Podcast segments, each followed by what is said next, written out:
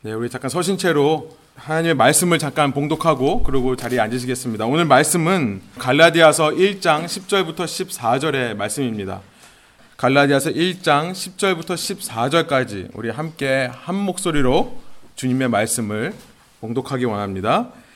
이제 내가 사람들에게 좋게 하랴 하나님께 좋게 하랴 사람들에게 기쁨을 구하랴 내가 지금까지 사람들의 기쁨을 구하였다면 그리스도의 종이 아니니라 형제들아 내가 너희에게 알게 하노니 내가 전한 복음은 사람의 뜻을 따라 된 것이 아니니라.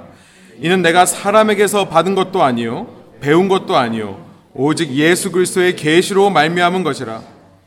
내가 이전에 유대교에 있을 때에 행한 일을 너희가 들었거니와 하나님의 교회를 심히 박해하여 멸하고 내가 내 동족 중 여러 연갑자보다 유대교를 지나치게 믿어 내 조상의 전통에 대하여 더욱 열심히 있었으나 네 여기까지요. 오늘 주시는 하나님의 말씀입니다. 우리 함께 앉으시면서 옆 사람하고 좀 같이 좀 사랑의 교제 인사를 좀 할까요? 한 주간 동안 잘 지내셨습니까? 평안하십니까? 함께 좀 인사했으면 좋겠습니다. 우리가 아직 갈라디아서의 서론격으로 이 갈라디아서를 제대로 이해하기 위해서 어떤 배경 지식이 있어야 되는가를 계속해서 살펴보고 있습니다.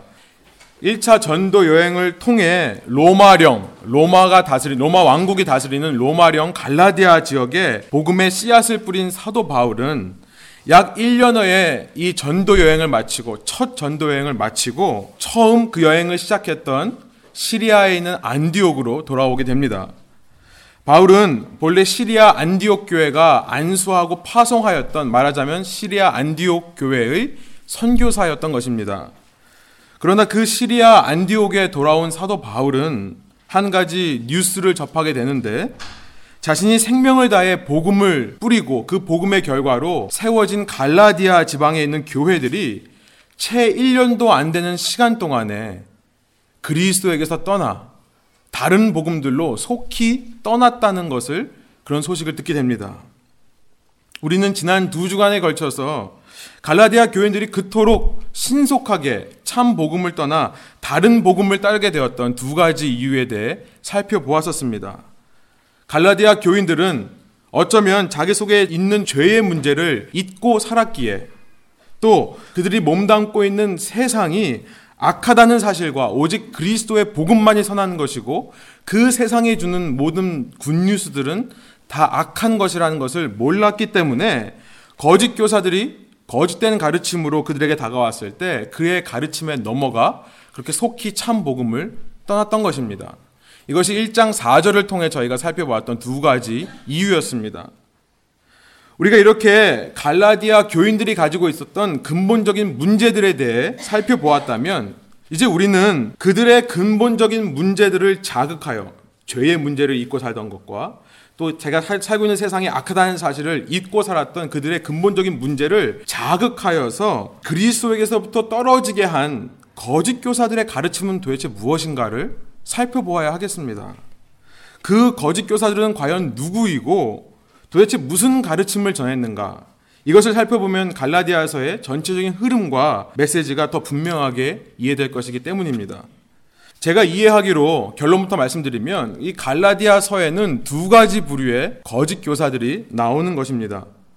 우리가 잠시 후에 사도행전 15장을 통해 살펴보겠지만 이 두 가지 부류 중에 첫 번째 부류라고 할 수 있는 사람들이 두 번째 부류보다 그 당시를 살던 그리스도인들에게 더 심각한 영향을 주었었던 것을 우리가 알게 됩니다.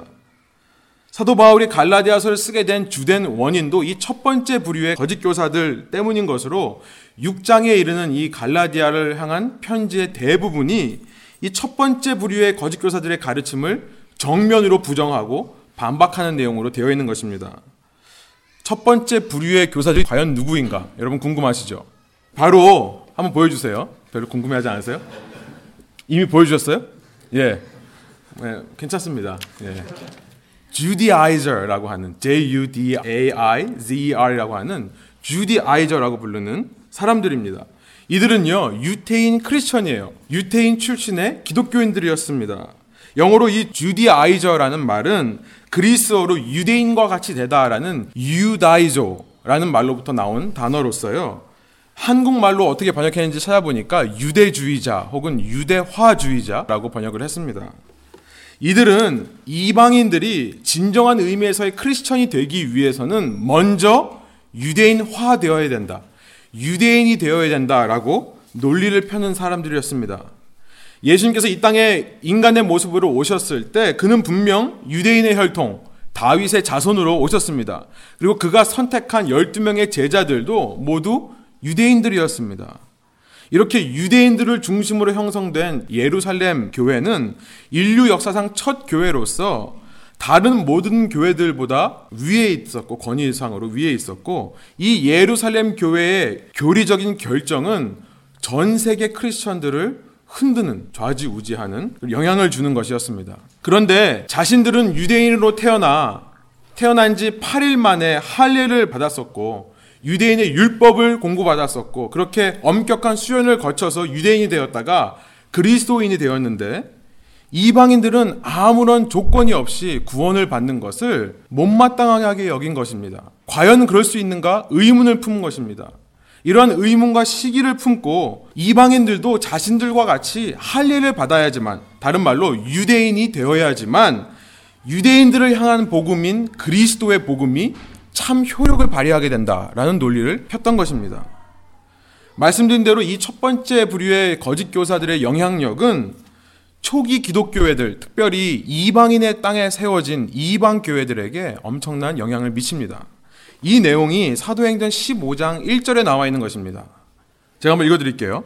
어떤 사람들이 유대로부터 내려와서 형제들을 가르치되 너희가 모세의 법대로 할례를 받지 아니하면 능히 구원을 받지 못하리라 하니 앞서 말씀드린 대로 사도 바울과 바나바는 사도행전 13장과 14장에 걸쳐서 첫 번째 약 1년여의 기간 동안에 첫 번째 전도 여행을 마치고 돌아오고 있습니다.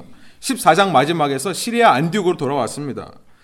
그리고 15장 1절이 이런 얘기를 하는 거예요. 그러니까 그들이 막 전도 여행을 마치고 시리아 안디옥으로 돌아왔을 때 유대 지방으로부터 아마 예루살렘을 말하는 거겠죠.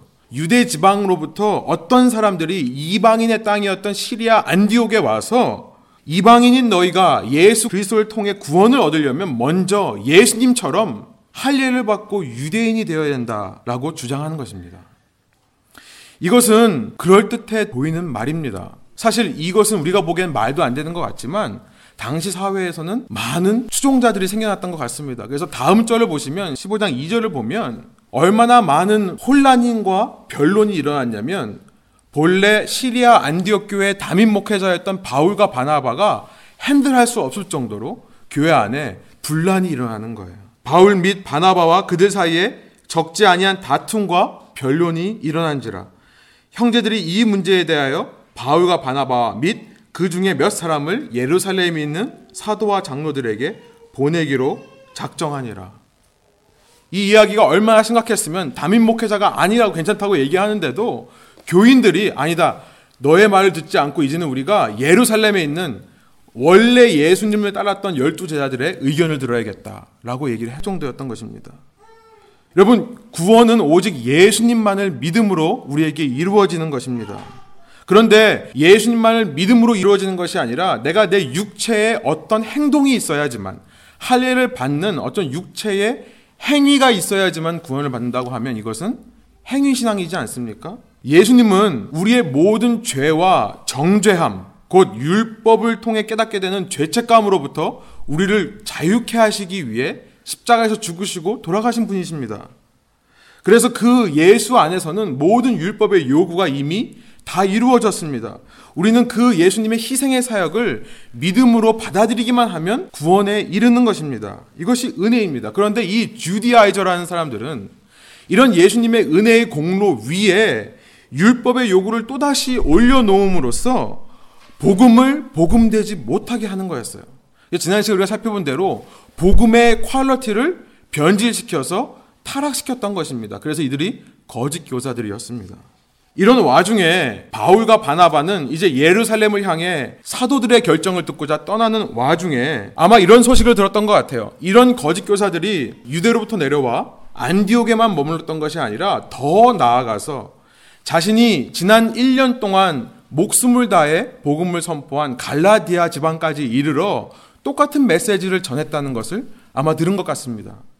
그리고 사도 바울이 예루살렘으로 가서 사도들의 결정을 듣기 전에 그 갈라디아 교회에게 쓴 편지가 갈라디아서가 되는 것입니다. 그래서 이 편지의 대부분은 말씀드린 대로 이런 첫 번째 부류의 거짓 교사들, 이 주디아이저의 유대주의적인 가르침에 정면으로 반박하는 것으로 되어 있습니다. 이것이 첫 번째 부류의 거짓 교사들이고요. 두 번째 부류는 어떤 사람인가? 제가 결론만 말씀드리면 이들은 사도행전에 명확하게 언급되어 있지 않습니다. 두 번째 부류는 어떤 사람인지 바울이 갈라디아 서신 속에서도 구체적으로 언급하고 있지 않습니다. 그래서 대개 많은 주석가들은 당시 거짓 교사라고 하면 주디아이저라고 말씀드린 첫 번째 부류만을 거짓 교사로 취급합니다. 그런데 갈라디아서의 후반부를 자세히 살펴보면 갈라디아서 후반부에 나오는 내용을 통해 이 두 번째 부류의 거짓 교사들이 존재했음을 우리는 추측해 볼 수 있습니다. 저는 이들을 제 멋대로 libertine liberalist라고 부르는데요. 제가 지어낸 말인데 좀 말이 안 되는 것 같아요. 근데 libertine이란 말은 쾌락적이라는 뜻이에요. liberalist는 자유주의라는 거죠. 그래서 한국말로는 제가 이렇게 번역하고 싶습니다. 쾌락적 방종주의자.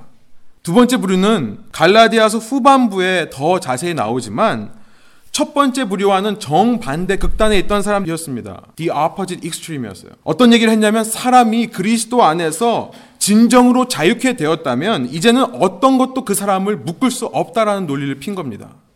그래서 그렇기에 자기가 원하는 대로 마음껏 자유를 누리며 네가 원하는 대로 살 수 있다는 가르침을 주는 자들이었던 것입니다.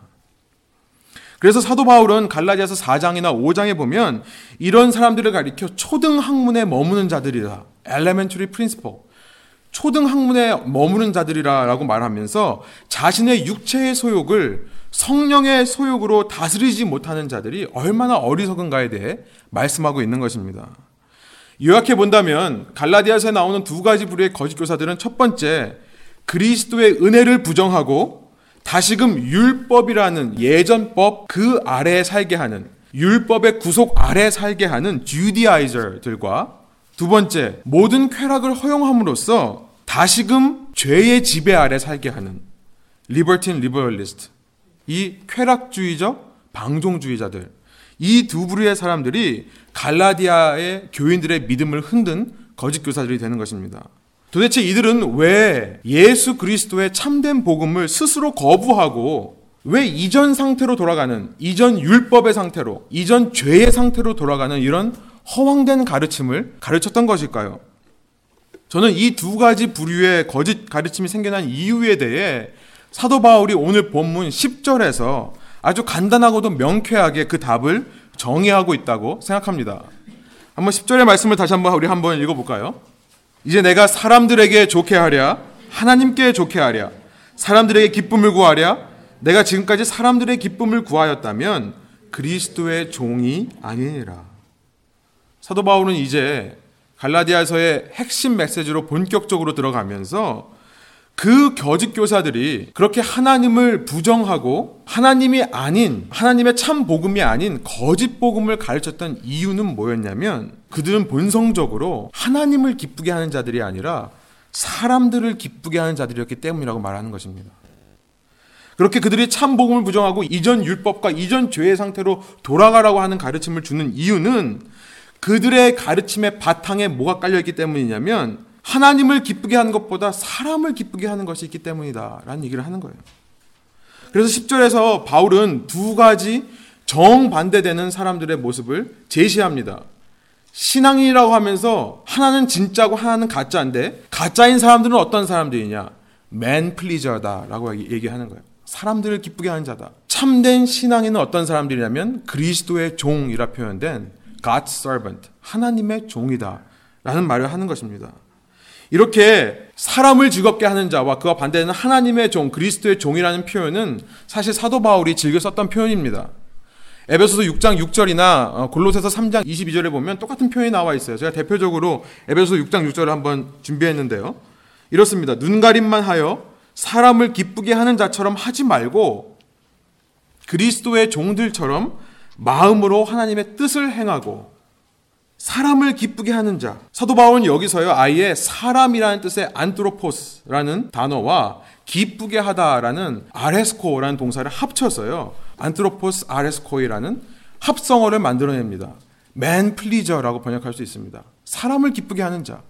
너희가 눈 가림만 해서 눈 가리고 아웅하는 것처럼 그 사람 앞에서만 하지 말고 사람을 기쁘게 하는 자가 되지 말고 정말 마음으로 하나님의 뜻을 순종하는 그리스도의 종이 되라는 말씀을 하는 것입니다. 그렇다면 이런 질문이 생겨나겠죠. 어떻게 사람을 기쁘게 하는 자가 거짓 교사가 될 수 있는가? 그렇죠? 사람을 기쁘게 함으로써 이들은 거짓된 메시지를 전했다고 하는데 도대체 어떻게 사람을 기쁘게 하다가 이들이 거짓된 복음을 전하게 되었는가? 그것이 궁금해지죠. 10절에 답이 나와 있습니다. 오늘 본문 10절로 돌아가면 10절의 말씀을 원어로 보면 두 개의 질문으로 시작하는 것으로 되어 있습니다. 첫 번째 질문이 뭐냐면 제가 원어 그대로 영어로 직역해 드리면 이렇습니다. For am I now persuading man or God? 한국말로 하면 사람들에게 좋게 하려 하나님께 좋게 하라고 번역했지만 사실 원어에 가까운 번역은 어떤 거냐면 내가 지금 사람들을 persuade 설득하는 거냐 아니면 하나님을 설득하는 거냐라는 질문으로 시작하는 거예요. 전 여기에 그 답이 있다고 봅니다. 사도 바울은요, 자신이 기록한 13권의 성경에 나오는 편지가 있죠. 바울 서신이라 부르는 이 13권의 편지를 쓴 목적이 사람을 설득하기 위한 것이다라고 표현해도 아마 지나친 표현이 아닐 것입니다. 바울이 바울 서신을 쓴 이유는요, 사실 사람을 설득하기 위해 쓴 거예요. 그렇죠? 바울 서신의 많은 곳에서 바울은 내가 너희를 권면한다. 내가 너희를 징계하고 경계하기를 원한다는 말을 반복해서 합니다. 대표적으로 대사로니가전서 2장 11절부터 12절에 이런 말씀이 있어요. 제가 한번 읽어 드릴게요. 너희도 아는 바와 같이 우리가 너희 각 사람에게 아버지가 자기 자녀에게 하듯 권면하고 위로하고 경계하노니 이는 너희를 부르사 자기 나라와 영광에 이르게 하시는 하나님께 합당히 행하게 하려 함이라.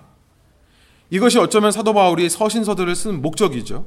사람들을 설득하여 권면하여 하나님의 나라 왕국의 영광에 이르게 하기 위해 그들이 거짓된 복음을 믿어서 구원에서 떨어지는 것이 아니라 참 구원에 이르도록 하기 위해 사람을 설득하는 메시지를 쓴 것이 바울 서신서입니다. 그래서요, 제가 이 얘기를 왜 하냐면 제가 방금 말씀드린 이 첫 번째 질문, 내가 지금 하나님을 설득하는 거냐 아니면 사람을 설득하는 거냐라는 질문 속에서 우리는 이미 사도 바울은 사람을 설득하는 사람인 줄 알고 있습니다. 이것을 말씀드리기 위해서 그런 거예요. 지금 사도 바울은 내가 사람들을 설득하다는 것을 이미 전제로 하고 이 질문을 하고 있다는 것입니다. 그래서 이 질문은 다른 말로 이렇게 표현해 볼 수 있겠어요. 내가 설득하는 대상은 오직 사람들인 것을 너희가 알지 않느냐. 그런데 너희들이 보기에 내가 하나님을 설득하는 사람인 것처럼 보이느냐. 이런 질문이 되는 거예요. 그리고 하나님은 설득당하실 수 없는 분이라는 것을 말씀하기 위해 다른 말로 말하면 자기는 하나님을 설득하려고 하는 자가 아니라는 것을 말하기 위해 10절에서 사도 바울은 두 번째 질문 이런 질문을 합니다. Am I seeking to please man? 내가 사람들을 기쁘게 하려는 것처럼 보이느냐라는 질문을 하는 거예요. 그러니까 결국 이 두 가지 질문이 같은 것을 질문하고 있음을 우리는 알게 되는 것입니다. 다른 말로 말하면 하나님을 설득하고 사람을 기쁘게 하는 것이 같은 말이라는 거예요. 사람을 기쁘게 한다는 것은 그렇게 사람을 기쁘게 하기 위해, 사람을 만족시키기 위해 하나님을 설득하는 자가 된다는 것을 의미한다는 말입니다. 여러분 이것은 너무나 중요합니다. 사람을 기쁘게 하는 man pleaser는 하나님을 설득하는 자가 되는 거예요. God persuader가 되는 거예요. 그리고 결국 사람을 기쁘게 하기 위해 신을 설득하려 하기에 거짓된 신앙을 갖게 되는 것입니다. 어떻게 사람들을 기쁘게 하려다가 거짓 신앙을 갖게 되는가? 사람들을 기쁘게 하는 것을 위해 하나님을 설득하다가 신앙에서 떨어진다는 것입니다. 여러분 당시 유대인의 관점에서 제가 설명해 드릴게요. 당시 유대인의 관점에서 볼 때 사람을 기쁘게 하려는 시도는 어떤 것이었냐면 나의 의를 내세워 나의 옳음을 내세워 마치 내 자신이 완벽하고 아무 흠이 없는 것처럼 청년들의 표현으로 자뻑하는 이런 자아도취의 나르시스틱한 율법주의자들을 얘기합니다. 유대인의 관점에서 사람을 즐겁게 하는 것은요, 사람이란 내 자신을 포함하는 거죠. 유대인의 관점에서 내가 즐거울 때는 언제냐면 내가 남보다 나아 보일 때가 즐거운 거예요. 내가 생각하기에 나는 쟤보다는 나. 나는 쟤랑은 틀려. 아, 세상 모든 사람이 좀 나같이 좀 생각했으면 좋겠다라고 생각하는 그런 이기주의적 사고방식, 그런 엘리트주의의 사고방식을 할 때 유대인들은 기뻐했던 것입니다. 그래서 그들의 즐거움 중에 하나는 뭐였냐면 그들이 선민이었다는 것이 즐거움이었어요. 나는 택함을 받았고 쟤네들은 멍멍이 같은 애들이다. 택함 받지 못한 사람도 아니다라는 것이 그들에게 즐거움이었습니다. 또한 사람을 기쁘게 하는 것은 유대인의 관점에서 볼 때 뭐였냐면 나뿐만이 아니라 다른 사람들도 즐겁게 하는 것이죠. 그래서 이러한 자기 의를 내세워서 같은 동족, 유대인 동족들을 똑같은 자아도취의 안락에 빠지게 하는 겁니다. 그리고 사람들 앞에 자신을 거짓으로 꾸미는 거예요. 자기 자신의 그들과 똑같은 문제가 있는데도 불구하고 마치 자기가 열심히 성경을 알고 읽고 열심히 기도하고 열심히 금식하고 열심히 구제하고 헌금하면 그 사람들보다 더 나은 사람인 것처럼 자기 자신을 꾸미고 포장하는 것입니다. 그래서 이런 외식주의자, 히포크렛, 가식적 종교주의자들을 말하는 것입니다. 마치 자신은 아무런 죄의 문제가 없고 마치 자신은 하나님이 자기의 편이 되어서 하나님이 내 편인 것처럼 착각하는 이것이 하나님을 설득하는 것이 아니겠습니까? 하나님 제가 이런 행동들을 했으니까 제가 하나님께 말씀하신 걸 지켰으니까 하나님은 제 편이 되셔야만 됩니다. 라고 설득하는 거예요. 그렇게 설득함을 통해 자기가 마치 하나님의 대변자라도 되듯이 자기 자신을 꾸미는 플레이 액터, 연기자가 되었던 것입니다. 여러분, 우리는 하나님을 기쁘게 하려던 유대인의 시도가 그들로 하여금 어떤 함정에 빠지게 되었는지를 두 가지로 지금 방금 살펴봤습니다. 첫 번째는 뭐였냐면 교만이라는 함정이었어요. 그들은 사람을 기쁘게 하는 목적으로 하나님을 설득하면서 자기 자신은 하나님께 선택받은 사람이라고 그 교만의 함정에 빠진 거예요. 그들은 사람들을 기쁘게 하기 위해 하나님을 설득하면서 자기 자신에게는 아무 문제가 없는 것처럼 자기 자신을 꾸미는 가식이라는 함정에 빠졌던 것입니다. 여러분 신앙이란 제가 앞으로도 계속 말씀드릴 거지만 어느 때에도 신앙이란 하나님을 설득하여 내 편으로 만들 수 있다라고 하는 순간부터 타락하는 것입니다. 그때부터 신앙의 타락은 시작되는 것입니다. 성경은 물론 시편의 고백들을 통해 하나님은 나의 도움이시고 하나님은 나의 피난처가 되시고 하나님은 나의 피할 바위시며 나의 방패가 되시고 나를 도우시며 나의 편에 서신 자라고 고백하고 있습니다. 이것이 시편 46편이라든지 18편이라든지 109편에 나오는 이야기들입니다. 그러나 이것들은 절대로 자신을 정당화하는 수단으로 사용되는 말이 아닌 것입니다. 마치 하나님이 내 아래에 존재해서 내가 원하는 대로 모든 것을 다 동의해 주시고 내가 원하는 것을 모두 다 이루어 주시는 나의 부하, 비서 같은 사람이라는 것을 전제하는 말이 절대로 아닙니다.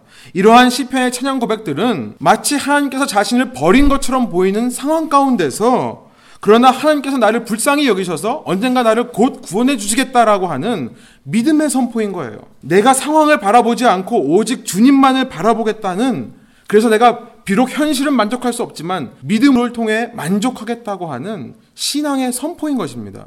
여러분 참 신앙은 오직 매 순간 하나님이 내 편이라는 생각을 하는 것이 아니라 반대로 내가 하나님 편에 서 있는가를 점검하는 것으로 시작하는 것이 참 신앙입니다.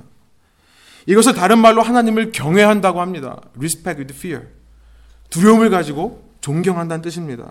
그리고 이것이 성경에서는 이렇게 하나님을 경외하는 것이 모든 지혜의 근본이고 이 지혜가 우리로 하여금 참 구원에 이르게 한다라고 가르치고 있는 것입니다. 여러분 이것은 사람을 기쁘게 하는 것을 유대인의 관점에서 생각해 본 것입니다.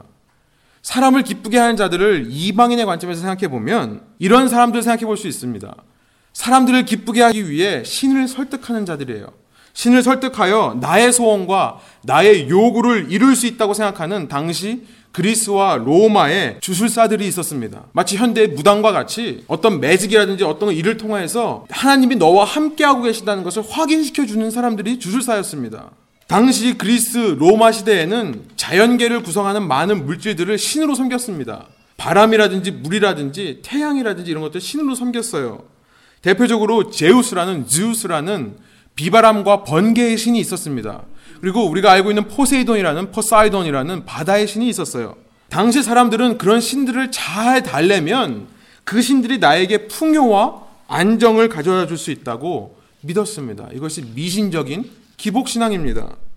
맨 플리저를 이방인의 관점에서 보면 첫 번째로 이런 사람들이 되는 거예요. 이런 기복신앙이라는 함정에 빠져서 마치 구원을 받았다는 증거, 내가 하나님의 자녀가 되었다는 증거, 성령께서 내 속에 살아계시다는 증거가 이 세상에 속한 복으로 나타난다고 착각하던 사람들이 되는 것입니다. 이 세상에 속한 성공이라든지 안정이라든지 건강 등으로 나타난다고 가르치고 말했던 사람들이 있었던 것입니다.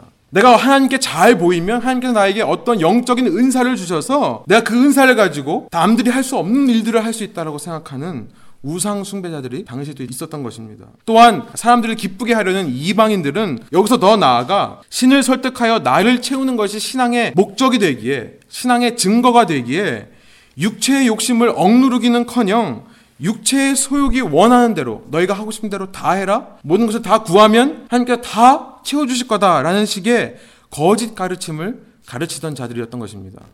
이들은 쾌락이라는 함정에 빠졌습니다. 그래서 신을 믿는 신앙을 통해 오히려 남의 것으로 내 배를 채우는 종교인들이 된 것입니다. 그래서 그렇게 받은 것들로 하나님으로부터 받은 것들, 사람들로부터 받은 것들로 내가 내 자아의 자랑거리를 삼아 나뿐 아니라 다른 사람들을 미혹하는 libertine liberalist, 쾌락적 방종주의자들이 된 것입니다. 여러분, 사람을 기쁘게 하는 것을 이방인의 시각에서 보면 이렇게 두 가지 함정에 또 빠지는 거예요. 기복주의의 함정에 빠지는 것이고요. 쾌락의 함정에 빠지는 것입니다. 여러분, 신앙이란 어떤 경우에도 내가 하나님을 설득하고 하나님이 원하는 어떤 행동들을 하여서 하나님으로부터 무언가를 얻어낼 수 있다고 생각하면 그 시간부터 신앙은 타락하게 되어 있습니다. 그래서 종교에서 요구하는 행위들을 잘 하면 그 신들에게 절도 열심히 하고 희생 제물도 갖다 바치고 내가 별 사고 치지 않고 조용히 잘 지내고 있으면 만사 형통하고 세상적 복을 받는다고 생각하는 것은 사실은 종교라고도 할 수 없는 아주 저급한 인간의 자기 쇠뇌에 불과한 것입니다. 우리는 오늘 본문 10절의 사도 바울의 고백 속에서 어떻게 이런 거짓 교사들이 생겨나게 됐는지를 깨닫게 되는 것입니다. 어떻게 이들은 사람을 기쁘게 하려다가 하나님을 설득하고 그 결과 거짓된 신앙을 갖게 되었는가를 배우는 것입니다. 그리고 오늘 이 시대를 살고 있는 우리도 어쩌면 예수 그리스도를 믿는다고 하면서도 교회 교인이라고 하면서도 이런 거짓된 신앙에 빠져서 우리만이 아니라 우리가 전도하고자 하는 이 땅에 있는 불신자들까지도 믿지 않는 사람까지도 예수 그리스도와 전혀 상관없는 불법의 사람들로 만드는 것은 아닌가 되돌아보야 하는 것을 깨닫는 것입니다. 여러분 신앙이 있다면서 혹시 우리에게 유대인 크리스천과 같은 율법주의적인 모습은 없습니까? 교만이라는 함정에 빠져서 마치 내가 제일 잘난 사람이고 다른 모든 사람이 꼭 나같이만 생각했으면 좋겠다. 아, 쟤는 왜 나같이 생각하지 않을까? 라고 말하는 이기주의적 엘리트주의자는 아니십니까? 혹시 내가 신앙이 있다면서도 가식이라는 함정에 빠져서 나의 자신도 지키지 못할 율법의 무거운 짐을 묶어 어깨에 얹어놓고는 자신은 손가락 하나 까딱하지 아니하고 할례를 받아야지만 참 신앙인이 된다고 가르치는 당시의 거짓 교사들처럼 외식과 가식의 종교 생활을 하는 종교인이 된 것은 아니냐는 거예요. 또한 이 악한 세대를 사는 우리는 반드시 질문해야 됩니다. 혹시 내가 당시 이방인 크리스천들처럼 기복신앙이라는 함정에 빠져서 내가 신을 달래고 설득하여서 내가 원하는 것을 얻어내고 보고자 신앙생활을 하는 것은 아니냐는 거예요. 그래서 많은 경우 이런 생각을 하시는 분들이 소위 좀 영빨이 있어 보이는 사람, 우리 중에 좀 나보다 하나님 말씀 잘 들을 것 같은 사람들을 앞에 세워놓고는 대신 신에게 아뢰어 주십시오. 대신 가서 나를 위해 신에게 빌어 주십시오. 라고 말하는 반성경적인 미신, 이 샤머니즘을 믿고 있는 것은 아니냐는 거예요. 혹시 내가 예수를 믿는다면서도 쾌락이라는 함정에 빠져서 예수 그리스도 이용해 더 죄를 짓고 예수 그리스도라는 든든한 백이 있기에 내 삶을 더 게으르게 살면서 안일하게 지내지는 않냐는 거예요. 그래서 사람들의 죄값을 치르기 위해 생명을 버리신 예수님을 오늘도 나는 나의 죄의 문제로 말미암아 십자가의 못을 받고 있으면서 못 박는 손 하지만 입으로는 죄송합니다. 사랑합니다. 라고 고백하는 말도 안 되는 이중인격자의 삶을 사는 것은 아니냐는 거예요. 하나님을 설득하여 자신을 포함한 모든 사람들을 기쁘게 하려는 시도는 이런 네 가지 함정과 네 가지 부류의 거짓 신앙을 가져오게 됩니다. 우리는 이것을 철저히 부정해야 되는 것입니다. 그래서 오늘 본문에서 사도 바울은 계속해서 11절과 12절을 통해 내가 전한 복음은 자신이 전한 복음은 사람을 기쁘게 하기 위한 것이 아니다. 이것은 사람에게서 온 것도 아니고 사람으로부터 받은 것도 아니고 오직 예수님으로부터 온 예수님의 가르침인 것을 강조하고 있는 것입니다. 11절부터 12절 우리 한번 한 목소리 한번 같이 한번 읽어 볼까요? 형제들아 내가 너희에게 알게 하노니 내가 전한 복음은 사람의 뜻을 따라 된 것이 아니니라 이는 내가 사람에게서 받은 것도 아니고 배운 것도 아니고 오직 예수 그리스도의 계시로 말미암은 것이라. 사도 바울은 이렇게 이 시대를 사는 우리에게 우리는 사람들을 기쁘게 하기 위해 신앙생활을 하는 사람이 되면 안 됨을 이야기하고 있는 것입니다. 당시 갈라디아 교인에게 너희가 사람들을 기쁘게 하려다가 거짓 신앙으로 빠져버린 그 거짓 교사들의 가르침을 경계해라. 내가 전한 복음은 사람의 것이 아니라 하나님의 것이라는 것을 강조하고 있는 것입니다. 그리고 사도 바울은 동시에 13절과 14절을 통해 자신도 한때는 그런 거짓된 복음에 속아서 특별히 자기는 유대인 출신으로서 유대인의 크리스천들이 빠지기 쉬운 교만과 가식이라는 함정에 빠져 그들과 동일한 거짓 교사들과 동일한 삶을 살았기에 그런 함정들과 거짓 신앙이 무엇인지를 잘 알고 있음을 밝히고 있는 것입니다. 우리 13절과 14절도 한번 함께 읽어보기로 원합니다. 내가 이전에 유대교에 있을 때 행한 일을 너희가 들었거니와 하나님의 교회를 심히 박해하여 멸하고 내가 내 동족 중 여러 영갑자보다 유대교를 지나치게 믿어 내 조상의 전통에 대하여 더욱 열심히 있었으나 사도 바울은 이런 겉면의 메시지를 통해 이 시대에 사는 우리에게 가르침을 줍니다.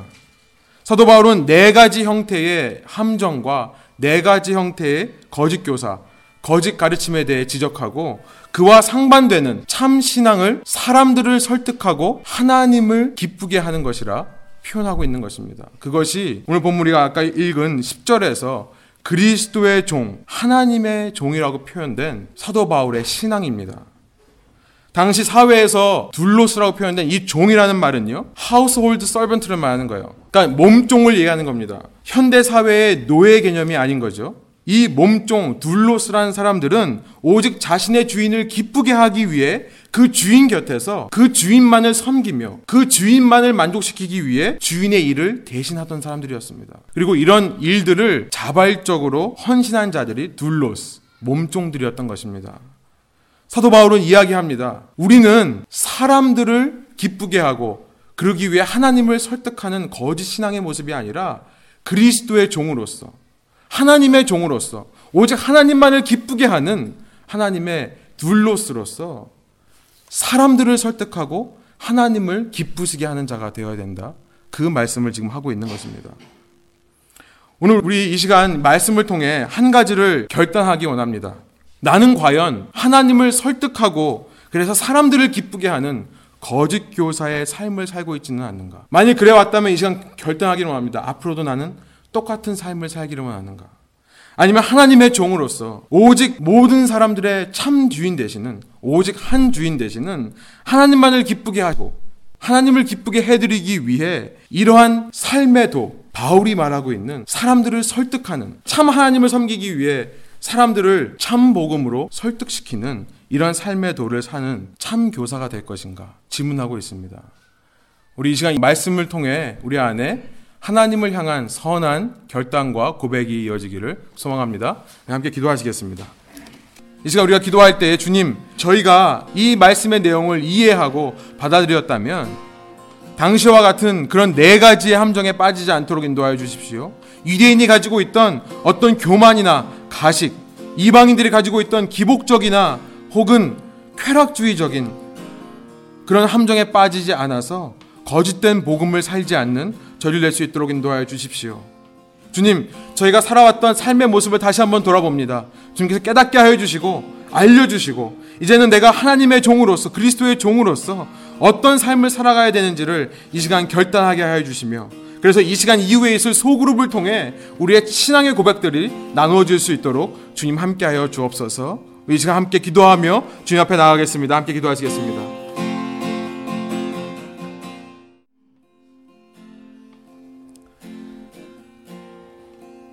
사랑의 하나님, 이 시간 저희들을 불쌍히 여겨 주십시오. 사도 바울을 통해 주님께서 경고하고 있듯이 우리는 어쩌면 사람들을 기쁘게 하기 위해 하나님을 설득하는 자였는지도 모르겠습니다. 내 자신을 기쁘게 하고 내 자신의 만족을 위해 하나님을 설득하여 하나님이 마치 내 편인 것처럼 착각하며 내 입으로 형제와 자매들을 저주하고 비판하고 정죄하는 일들을 서슴지 않았었고 내가 마치 모든 진리에 통달한 것처럼 말하고 행동했던 것이 너무나 많이 있었습니다. 주님 우리가 예수 그리스도를 믿는다 하면서도 교만의 함정에 빠져 이러한 이기적 엘리티즘에 빠지지 않도록 주님 저희를 붙잡아 주십시오. 주님 예수님을 믿는다면서도 우리는 어쩌면 내 자신과 내 주위 사람들을 기쁘게 하기 위해 내 자신의 모습을 철저히 속여왔는지도 모르겠습니다. 하나님을 설득하여 하나님께서는 나의 모든 것을 받아주신다고 생각하고 주님 한 번 받은 구원은 절대 취소될 수 없다는 그릇된 선민 사상에 근거하여서 나의 죄성을 인정하지 못하고 주님 가식과 외식의 종교의 형식만을 지키는 종교인으로 살아왔다면 이 시간 다시 한번 회개하게 하여 주셔서 참된 신앙을 갖도록 인도하여 주십시오. 이 갈라디아서의 말씀을 통해 우리의 이전 모든 신앙들이 다 무너져 내리고 주님 안에서 새로운 신앙들이 하나씩 하나씩 세워져 갈 수 있도록 인도하여 주십시오. 하나님 우리가 마치 이방인 크리스천과 같이 하나님을 설득하여 내가 뭔가를 얻어낼 수 있다고 생각하는 기복주의의 함정에 빠져 신앙생활을 해왔다면 주님 이 시간 저희를 깨워주셔서 예수님께서 생명을 버리신 이유는 이 땅에서 우리가 만족하고 부귀영화를 누리는 것이 아니라 영원한 생명으로 가는 것임을 다시 한번 깨닫게 하여 주시고 그래서 우리 속에 있는 미신적인 기복신앙을 내어놓고 주님과의 참된 진실된 친밀한 교제를 이제부터 날마다 쌓아가는 저희들 될 수 있도록 인도하여 주십시오. 주님 우리에게도 당시 이방인 크리스천들과 같은 쾌락주의적 모습이 있었다면 내가 예수님의 이름으로 죄를 용서하려고 구하기만 하면 주께서 용서해 준다는 걸 알고 그래서 더 안일하게 세상 사람들보다 더 노력하지 않고 살았다면 지금 이 시간 깨닫게 하여 주셔서 그런 아버지 쾌락주의적 사고방식은 나의 죄를 위해 돌아가신 예수님을 내가 다시 십자가에 못 박으며 그 손바닥에 못질을 하며 내 입으로는 미안합니다 하고 말하는 것과 똑같은 것임을 깨닫게 하여 주시고 그런 어리석음으로부터 저희가 참 신앙 주님의 말씀에 근거하여 날마다 죄와 싸우며 성령의 소욕으로 육체의 소욕을 다스리는 의와 생명의 병기가 되어 죄와 사망의 병기를 이기고 사는 저희 한 사람 한 사람 될 수 있도록 인도하여 주십시오. 이런 은혜가 이 갈라디아서를 묵상하는 저희 가운데 늘 떠나지 않고 있도록 인도하여 주시고 그로 말미암아 주님 안에서 오직 주님만을 기쁘시게 하는 참된 그리스도의 종으로 살아가는 저희 한 사람 한 사람 되게 하여 주십시오. 감사드리며 이 모든 말씀 예수님 이름 받들어 기도드리옵나이다. 아멘. 우리 주기도문으로 예배를 마치겠습니다. 하늘에 계신 우리 아버지여 이름이 거룩히 여김을 받으시오며 나라가 임하옵시며 뜻이 하늘에서 이루어진 것 같이 땅에서도 이루어지이다. 오늘날 우리에게 일용할 양식을 주옵시고 우리가 우리에게 죄 지은 자를 사여 준 것 같이 우리 죄를 사여 주옵시고 우리를 시험에 들지 말게 하옵시며 다만 악에서 구하옵소서. 대나라와 권세와 영광이 아버지께 영원히. 아멘.